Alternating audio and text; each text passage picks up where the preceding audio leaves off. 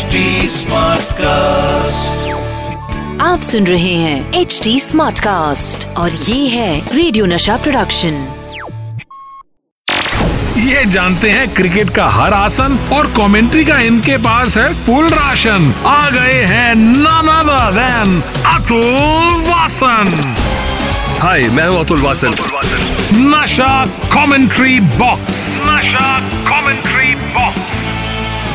hello hi नमस्कार। मैं हूँ आरजे अतुल वासन और शुरू हो गया है नशा मास्टर स्ट्रोक विद मी जनता लोग, आपको तो ये पता ही है कि हम भारतीय कोई भी काम शुरू करने से पहले हम भगवान की पूजा करते हैं। चाहे हम नई गाड़ी लें या कोई नई दुकान खोलें।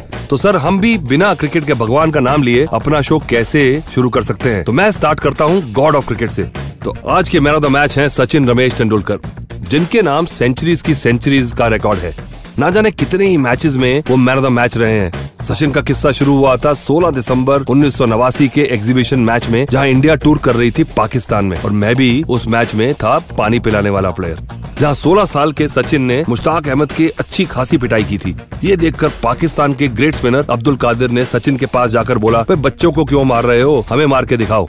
ये सुनकर सचिन का टेम्परेचर बढ़ गया। उन्होंने अब्दुल कादिर की इस टॉन्ट का जवाब ऐसे दिया कि अब्दुल कादिर का अगला ओवर बन गया एक टेलीफोन नंबर जिन्होंने उनका हाल था छह शून्य चार छह छह छह।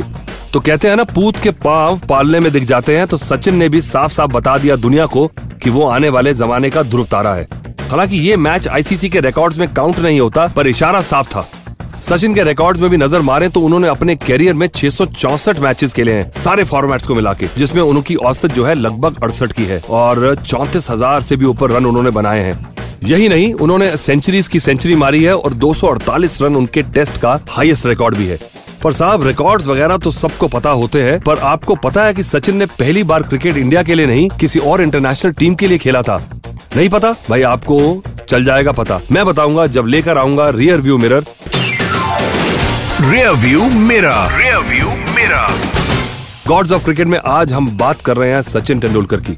ये सुनकर आप भी यकीन नहीं कर पाएँगे कि सचिन तेंदुलकर ने अपना पहला मैच इंडिया के लिए नहीं बल्कि पाकिस्तान के लिए खेला था। अरे अरे अरे, टेंशन ना लो भाई। दरअसल हुआ कुछ ऐसे था कि जब सचिन 14 साल के थे, तब इंडिया पाकिस्तान के बीच में एक प्रैक्टिस मैच चल रहा था। और लंच ब्रेक के बाद जावेद मियादाद और अब्दुल कादर कुछ ठीक फील नहीं कर रहे थे। जैसा कि जावेद मियादाद को फील्डिंग से थोड़ी एलर्जी थी तो सचिन ने लगभग 25 मिनट के लिए सब्सिट्यूट खिलाड़ी बनकर पाकिस्तान की टीम के लिए फील्डिंग की थी। इसे कहते हैं क्रिकेट की असली दीवानगी, क्योंकि ये खेल नहीं, एक दीवानगी है। आगे कॉट बिहाइंड में मैं आपको बताऊँगा सचिन तेंदुलकर का एक ऐसा किस्सा ऐसी कंट्रोवर्सी जिसने उनको बैन करा दिया था। यही नहीं उनके साथ पाँच और खिलाड़ी भी बैन हो गए थे। गॉड्स ऑफ़ क्रिकेट में आज हम बात कर रहे हैं सचिन तेंदुलकर की। जैसे कि मैंने आपको बताया था कि आगे आपको बताऊँगा कि सचिन को क्यों बैन कर दिया गया था और उनके साथ पाँच खिलाड़ियों को भी। तो किस्सा है 2001 का। हुआ ऐसे था कि इंडिया साउथ अफ्रीका को टूर कर रही थी और जिसमें पहला टेस्ट मैच साउथ अफ्रीका ने जीत लिया था और दूसरा मैच चल रहा था पोर्ट एलिजाबेथ में, जहाँ माइक डेनिस मैच रेफरी थे। उन्होंने सचिन तेंदुलकर को बैन कर दिया था एक मैच के लिए, क्योंकि माइक डेनिस का आरोप था कि सचिन तेंदुलकर बॉल के साथ कर रहे थे बॉल टेम्परिंग। और यही नहीं, माइक ने सचिन के साथ साथ पाँच और इंडियन खिलाड़ियों को बैन कर दिया था, जिनमें सहवाग और हरभजन भी शामिल थे, क्योंकि बहुत ज़्यादा अपीलिंग हो रही थी। जो आगे आपको बताऊँगा, उसे सुन के आपको बहुत ही हँसी आएगी। लेकिन माइक डेनिस ने इंडियन कप्तान सौरव गांगुली को भी बैन कर दिया था, क्योंकि वो अपनी टीम को संभाल नहीं पा रहे थे। उनका बिहेवियर कंट्रोल नहीं कर पा रहे थे। अरे भाई, पिताजी थोड़ी हैं जो अपनी आँख दिखा के प्लेयरों को डरा देंगे? सर, यही नहीं, मामला इतना ज़्यादा गंभीर हो गया था कि इससे पार्लियामेंट तक ले जाया गया। और भाई साहब बीसीसीआई ने अपना स्टैंड इतना स्ट्रांग रखा कि आईसीसी जो उस वक्त तक माइक डेनिस के सपोर्ट में थी, उसे टूर कॉल ऑफ़ करने की धमकी दी और बोला की remove Mike Dennis ex match referee और उस वक्त South African board Indian board के साथ खड़ा हुआ और उन्होंने मैच रेफरी माइक डेनिस की स्टेडियम में एंट्री तक बंद करवा दी थी। आईसीसी को बीसीसीआई के सामने झुकना तक पड़ गया और उसके बाद मैच रेफरी माइक डेनिस सिर्फ़ फ्यूचर में दो टेस्ट और तीन वनडे में नज़र आए। आपको क्या लगता है, इंडिया से पंगा करने के बाद आप चैन से जी पाएँगे? अरे अरे अरे। बोल जाइए भाई साहब। चलो, आगे मैं आपको बताऊँगा क्रिकेट के भगवान की अंदर की बात। अंदर की बात। अंदर की बात। क्रिकेट के मैदान में हम हमेशा देखते हैं कि लोग कैसे दुआ कर रहे होते हैं, कि किसी तरह उनकी टीम जीत जाए, जिसे वो सपोर्ट करने आए हैं। कोई भगवान से दुआ कर रहा होता तो कोई अल्लाह से, पर क्रिकेट के मैदान में प्लेयर्स भी अपने अपने मन में हाथ जोड़कर दुआ मांग रहे होते हैं। कि कोई तो चमत्कार हो जाए और वो जीत जाए। जैसे आपने देखा होगा कि छक्का मारने से पहले बल्लेबाज बल्ला चूमता है, कहीं गेंदबाज विकेट लेने से पहले बॉल को चूमते हैं। सबका अपना अपना टोटका है, अपना तरीका है। पर मैं आपसे कहूँ की क्रिकेट के भगवान सचिन तेंदुलकर का भी अपना एक टोटका है। जी हाँ मुझे पता है। जो खुद ही भगवान है, उसे क्या मांगने की ज़रूरत है? पर मैं आपको बता दूँ कि सचिन तेंदुलकर जब भी मैच खेलने उतरते हैं तो वो सबसे पहले वो अपना लेफ़्ट पैड पहनते हैं, क्योंकि उनको ऐसा लगता है कि उनके ऐसा करने से उनके अंदर चैन कुली की मैन कुली वाली पावर आ जाती है।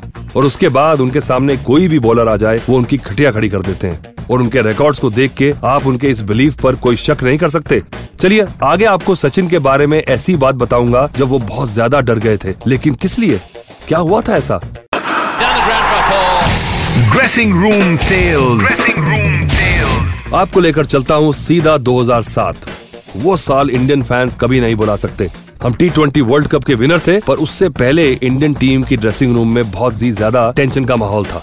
अगर आपको याद हो वर्ल्ड कप 2007 अरे 20 ओवर वाला नहीं 50 ओवर वाला जो उसी साल मार्च में हुआ था। तो आपको पता ही होगा उस वर्ल्ड कप में इंडिया ने कितना खराब परफॉर्मेंस दिया था। अगर याद नहीं है तो मैं बता देता हूँ। इंडिया ग्रुप बी में था, जिसमें चार टीम्स थी, इंडिया, श्रीलंका, बांग्लादेश और बर्म्यूडा, जिसमें से इंडिया ने सिर्फ़ एक मैच जीता था, वो भी सिर्फ़ बर्म्यूडा के खिलाफ, क्योंकि ये बहुत हल्की टीम थी। और इंडिया की टीम सुपर एट के लिए भी क्वालिफाई नहीं हुई थी। इंडियन फैंस को इस बात का बहुत ज़्यादा दुख था, और साथ ही साथ बहुत ही सारा आक्रोश भी था। और ड्रेसिंग रूम में तो तहलका मचा हुआ था कि जब वो इंडिया पहुँचेंगे तो फैंस उनके साथ क्या करेंगे। और इस बात की सबसे ज़्यादा चिंता थी सचिन तेंदुलकर को, क्योंकि वो बांग्लादेश और श्रीलंका के खिलाफ चले नहीं थे और फैंस तो सचिन पर नाराज़ थे। उसी डर से सचिन तेंदुलकर इंडिया आते हुए फ़्लाइट में मुनाफ पटेल से पूछा, भाई, तू भी डरा हुआ है क्या? उस पर मुनाफ पटेल ने बोला कि, पाजी, जहाँ मैं रहता हूँ, उधर आठ हज़ार लोग रहते हैं और आठ हज़ार मेरी सिक्योरिटी है।